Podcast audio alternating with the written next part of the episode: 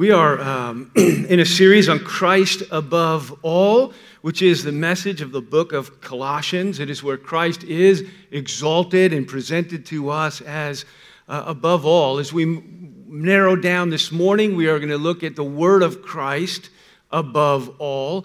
We've uh, been moving through the book, and here in this section at the end of chapter 3, we've slowed down, taking a verse at a time. There is a richness and a depth to the things that that Paul is communicating, that God is communicating to us, that it behooves us to slow down and dig down a little bit into what he is saying in each of these verses. We're in Colossians 3, verse 16, where he speaks about the word of Christ, who is above all. Hear then the word of God. Let the word of Christ dwell in you richly teaching and admonishing one another in all wisdom, singing psalms and hymns and spiritual songs with thankfulness in your hearts to God. Pray with me. Father in heaven, we thank you for the word of Christ that is living and true, powerful and active, converting and transforming, true and pure Oh, Father, we pray that this morning that it would dwell in us richly, that you would open our hearts and our minds to it, that it may come in deeply and be planted in our souls in a way that stirs us and changes us, in a way that shapes us according to the truth that we find here. Oh, come, don't just teach our minds, but shape our hearts and our wills that our lives might be like Jesus, in whose name we pray. Amen. The only way that we can live a life that is pleasing to Christ is to have a mind and a heart that is saturated with the Word of Christ. Now, do you believe that is true? Do you believe that the only way that we truly can live a life that is pleasing to Christ is when we have minds and hearts that are saturated with the Word of Christ? Because if that's true, then, then your whole life would be shaped around that truth. That if you did want to live a life that is pleasing to Christ, then our relationship to the Word would be such. That our lives would be shaped so that our relationship with the Word would be such that it would saturate our hearts and our minds in a rich way. It is one of the most important ways that we can actually know Him. For it is here that He reveals Himself to us in fullness and in truth. And it's one of the most important ways that he makes himself real to the soul through the truth of his word as he writes it and causes it to live upon our hearts. You know, Lynn and I were talking this week a bit um, about postmodernism. Uh, she had been reading an article about it and, and the way that our culture has shifted. There's a time when we we were what they call modern or modernity, you know, that started with the Enlightenment, and it was the way that people thought and were and, and the way our culture functioned. You, if you've not read about it, you should, a little bit about this shift to postmodernism, postmodernity, uh, and the ways that it affects uh, everything in the way to shape the educational system in our country in ways that you can't even begin to believe. Uh, but it comes down. It's a shift that's taken place over the last 75 years in particular. You know, it has seeds in, in, uh, in Nietzsche and in uh, existentialists, uh, but it goes deeper and it's come to a full fruition in our culture. You've tasted it. And there are ways that if you're a modern, you don't like it. Some of the informality that we have, that we have uh, bumped up against is, is part of this culture that, uh, that we are that we are now, that we're living in the midst of. It, in it, there are good things and bad things. There's a longing for authenticity. You know, we, we're, not, we're not willing to put up with stuff that seems fake or doesn't seem to get down to the heart, that doesn't seem real. There's a hungering for authenticity, uh, for dialogue. We don't just want to be taught, we want to talk about it. We want to be engaged and involved. For community, we don't just want to belong to something, we want to, to be part of a community, a part of a relational network. We have a suspicion of many things, a suspicion of authority, a suspicion of institutions, which is one of the reasons why there is this, this craving for more informality because of some of that formality that seems to be institutional, seems to be distant, it's, and it's harder to trust. And so there, there's all this stuff that's going on. There are good and healthy aspects of it. There, there are some ways that what we taste in postmodernity is a good correction to some of the things that were off in modernity, things that were sterile or aloof or different. And some of these cravings are really healthy, but some of them aren't, just like any culture, any shift. It's not, the world out there is still the world. And as it takes shape in culture, there are negative aspects to it that have bled into our culture and who we are. Some of the suspicions and attitudes have resulted in one of the most biblically illiterate generations since the Reformation some of the suspicions and some of the attitudes that have, that have arisen out of it has, has some of the unintended consequences of, of being biblically illiterate in a way that the church hasn't been in generations. Al Mohler, president of, I think, Southern Baptist Seminary, says researchers George Gallup and Jim Castelli put the problem squarely. Americans revere the Bible, they still they still say the Bible is God's word. They still hold it in high regard, but by and large, they don't read it. And they don't study it.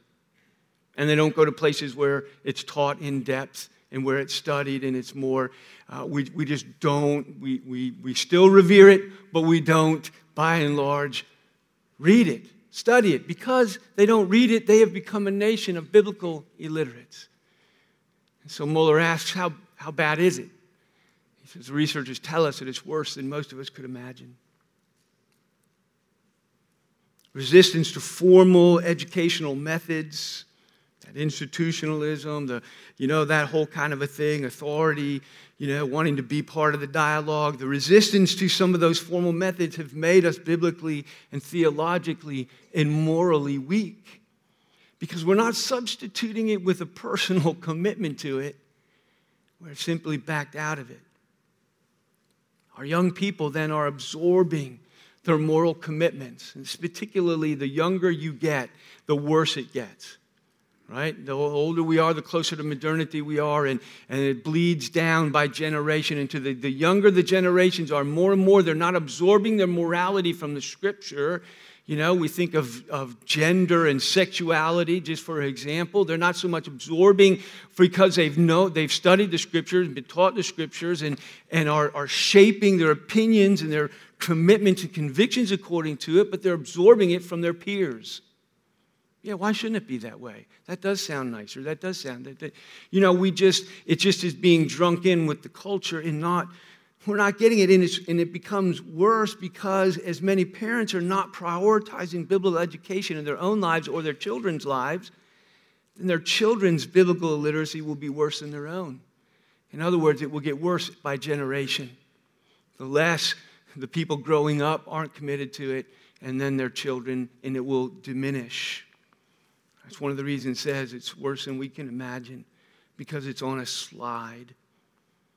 And worse than this, even that, is that many pastors then have moved away, sensing the cultural drift, sensing the, the desires of the people, what they want to hear, what they want to be taught, how they want to be taught. Well, then the church adjusts, and pastors begin then to, instead of preaching the Bible and, and as a way it's given to us, have gone to giving self help talks on, on uh, personal and life skills kind of a thing. You know, we've, we've brought it down to, because that's where we are in a pragmatism. And so we, we give those self help talks on life skills. And what is the future of the church when we neglect biblical educa- education? We're addicted to practical self help. You know, what does that say about the theological and the moral bearings of the church and the generations that are going to follow us? Amos 8:11. I know it's speaking to Israel. It could be speaking to us today in modern America as America slides where it goes. Behold, the days are coming, declares the Lord God. When I will send a famine on the land, not a famine for bread or a thirst for water, but of hearing the words of Yahweh. Oh, the hearing of the words of Yahweh, the words, His words, to think his thoughts after him and to know his words in our own thinking, in our own speaking, the words of Yahweh, not. Not what we often are getting these days. Deuteronomy 8 3 says, Man does not live by bread alone. When he says man, there it's men and women, youth and children. People do not live by bread alone. People live by every word that comes from the mouth of the Lord. Oh, my friends, if that is true, if we live by every word that comes from the mouth of the Lord, it is no wondering that there is so much spiritual starvation going on in our culture and even in our churches. The only way to live a life that is pleasing to Christ is to have a mind and a heart saturated with the Word of God. And so, the Word of Christ, he says, let the Word of Christ dwell in you richly. That Word of Christ, we know, is, in a very narrow sense, the gospel right? The word about Christ that, that saves us and must be implanted in the soul, that word of his perfect life and his atoning death and his justifying and saving resurrection and his ascension and reigning at the right hand of the Father, that word about Christ that is faith in him is the forgiveness of our sins and a new life in him.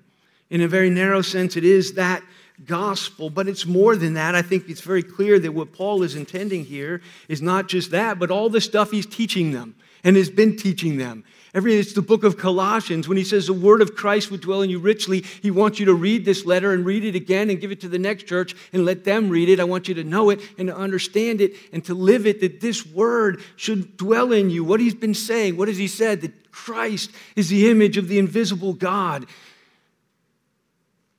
right? That Christ is the head of the church, his body. That Christ, that all things were made by him and for him and through him. This word that he's been saying that we've got to put off all these other things as we put on the new self that is in Christ as beloved and holy and chosen to put on oh, over all these things love. All that he has been saying, this is the word of Christ. That must dwell Nothing skim. Sometimes on Sunday mornings, I wonder if I'm just like skipping a stone across the surface of the water. Right? The way the Word of God comes to us, and, and by you know the time we finish lunch, we've forgotten. Right? James talks about this, you know, James chapter 2 about those who look in a mirror. You know, he says, We're like men and women who look in a mirror and, and we go away and forget what we saw. We forget the dirt. We forget I need a haircut. We forget I need, you know, all the stuff that we may have seen there that we need to go and do something about. It's like we, we walk away and we just forget. We binge watch everything now, like these things. Like you hear the sermon, it's the next thing, the next thing. Now we binge watch show after show after show after show, you know, and it just passively washes over us. Movies that just passively wash over us, and we don't. He says the word of Christ must dwell in us. Even more broadly than the letter to the Colossians, he's talking about the whole Bible. Jesus said, This is, speaking of the Old Testament, these are the scriptures that speak of me.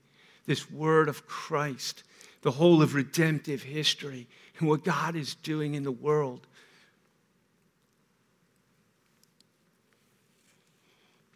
The word of Christ is the word of God Himself. It's a word of truth and power. It converts and it transforms, right? This word that we do not want to have a famine of, the word of Yahweh, which transforms and converts and shapes and saves.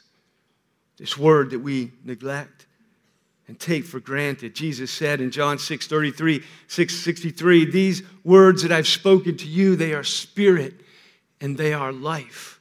The words that have been captured here the words that are spirit and life to the soul. The word that he says needs to come closer to home.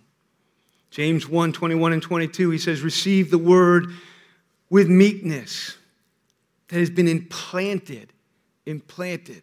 You know, to implant, you got to dig aside some of the soil, you got to soften it, dig some aside, put it down in there, cover it up so that it's in there and it grows and it brings forth fruit right? This is the word that, it, that needs to be implanted in your souls because it's able to save you in such a way that we're actually doers of the word. And we're going to get, as you hear that, that what does it mean for it to dwell in you richly? I can tell you it doesn't dwell in you richly if you're not doing it. To be doers and livers of the word, to receive it.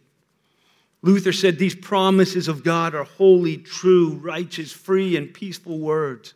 They're full of goodness. The soul clings to them with a firm faith. And if so, then he will be so closely united with them, altogether absorbed in them, that it will not only will they share in their power, but will be saturated and intoxicated by them. And I love this image that he gives here. Just as the heated iron glows like the fire, right? And you think about that. I don't know, TV, even now, all these shows that are on these uh, anyway, the, anyway. So the Forged in Fire, everybody, there's a new artisan, you know, movement. Everybody's going back to the old crafts, blowing glass, and, and, and now in the Forged in Fire, most of them are making swords, you know, and other things. But anyway, you take that piece of metal and you put it in the fire to make the sword, but you watch the metal when it goes in the fire, and the metal itself begins to glow with the heat of the fire. And then becomes malleable and shaped and sharpened and all of that, right? And, and Luther is saying, like, isn't it, you know, the way the word works, it when we are in the word and it dwells in us richly. In other words, it goes from us just, you know, skimming over the fire, but being in it in such a way that the, that the properties of the fire actually start to put the, the, the iron, the steel, the metal itself begins to glow with the power of the fire itself. And it, and it prepares it and makes it malleable and sharp in all the ways that we want to do it because of the union of the fire with it. So the word imparts its qualities to the soul, but you've got to put yourself like that piece of iron in the word, like in the furnace, and you got to be in there.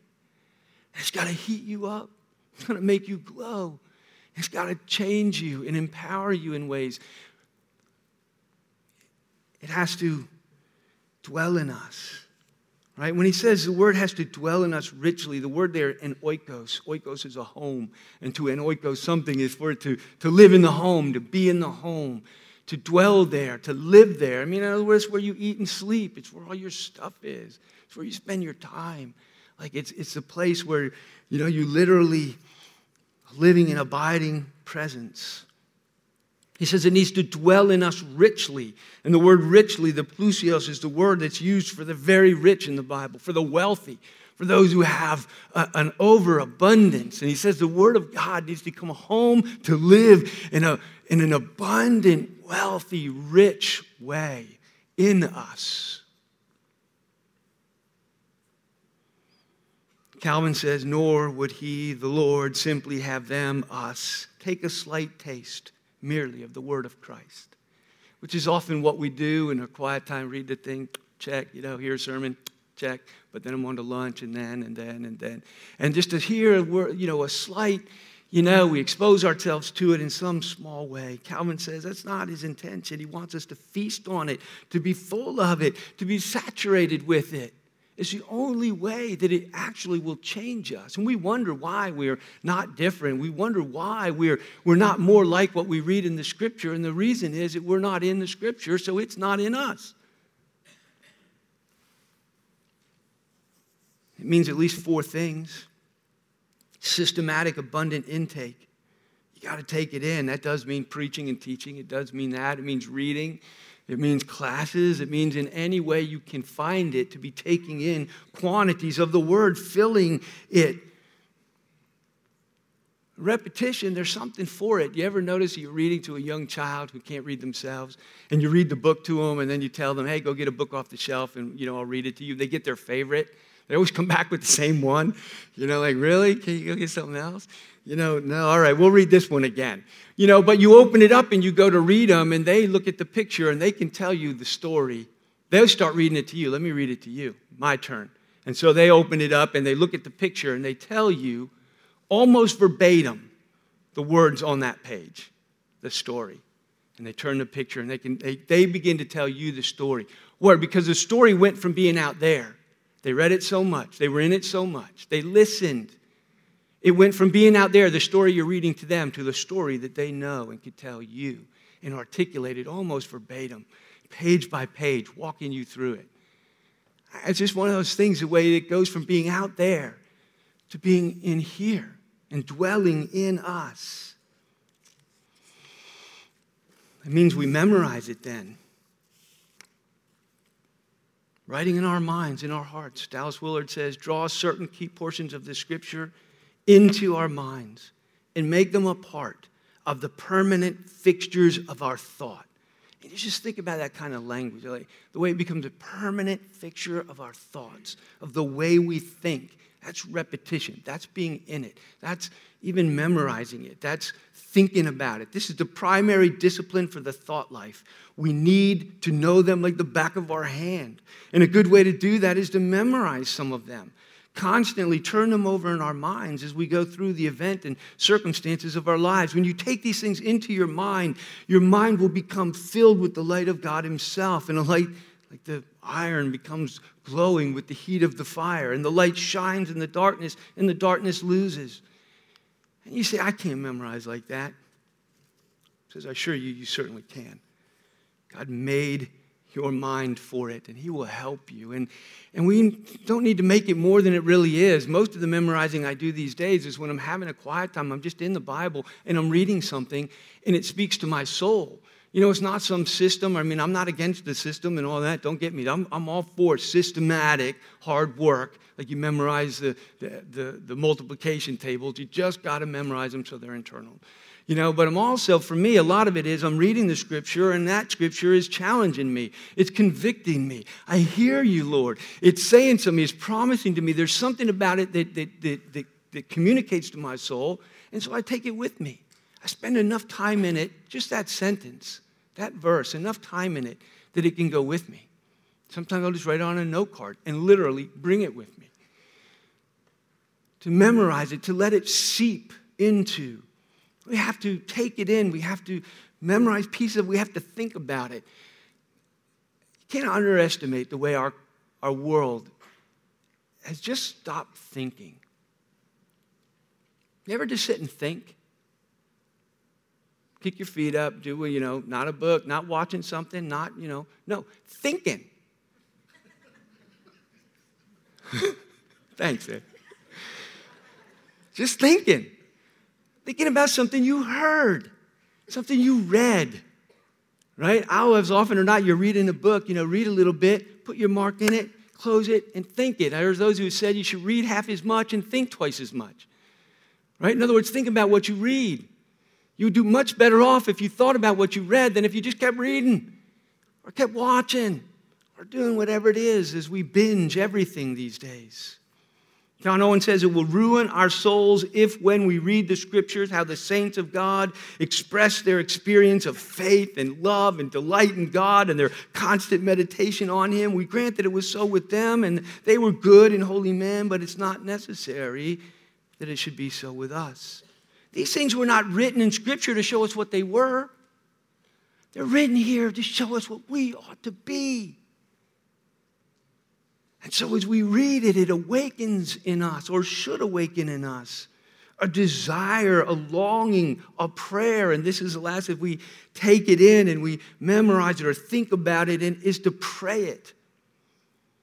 We cannot expect what we read there to become part of our lives and to actually see our lives conform to it and changed apart from the power and intervention of God whose word it is. And so we pray, as he says, Robert Murray M'Cheyne says, you read your Bible regularly, of course.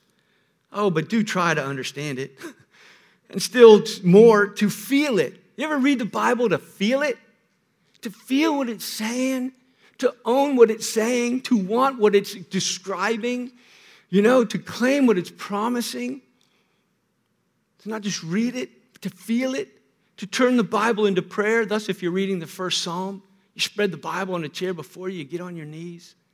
You know the first psalm Blessed is the man who uh, stand, uh, walks not in the way of the wicked, who stands not in the way of sinners, who, who sits not in the seat of scoffers, but his delight is in the law of the Lord, and on it he meditates day and night. And he will be like a tree planted by the streams of water, and he will bear fruit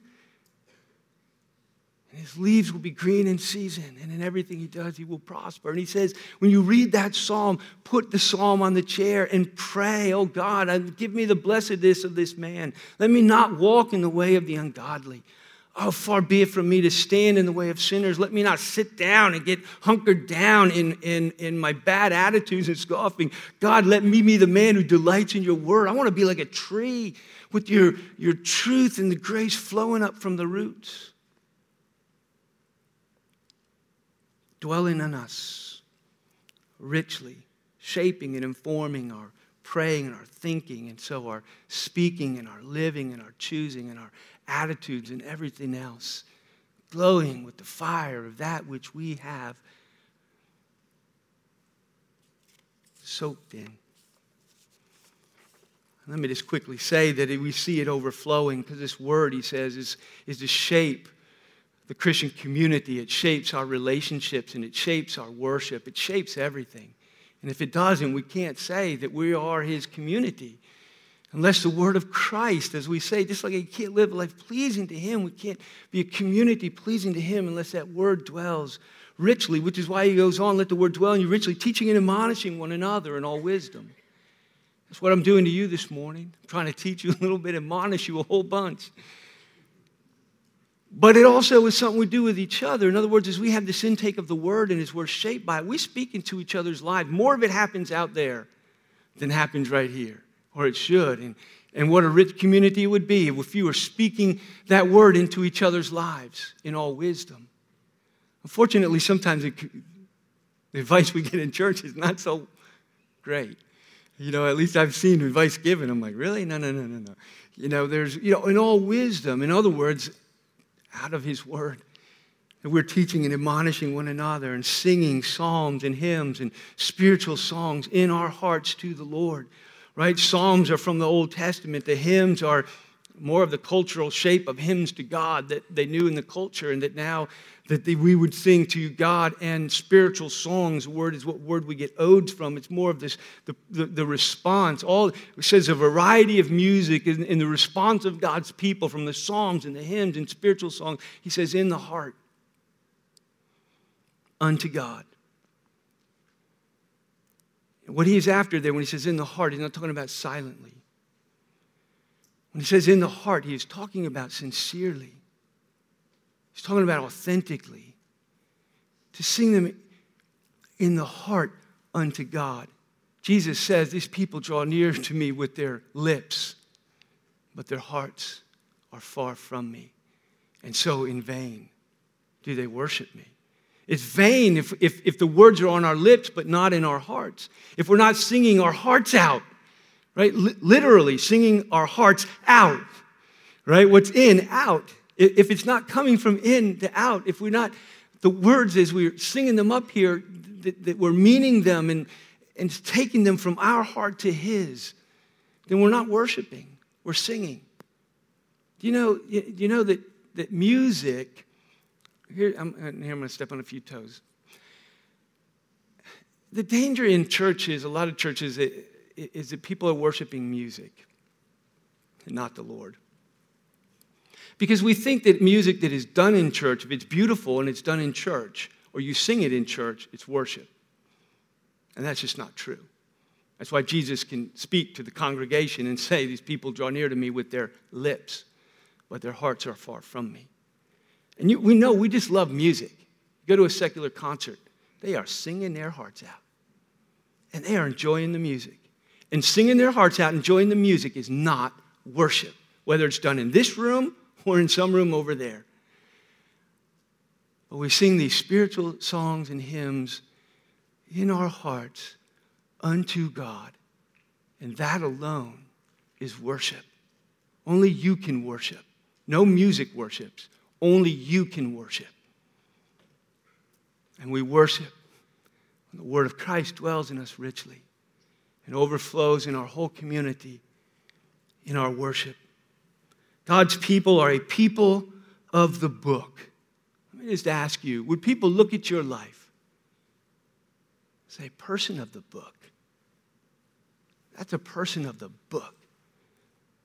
And you can tell it in their priorities and the way they live their life and everything else. Are you a person of the book? Would you say, I am a person of the book?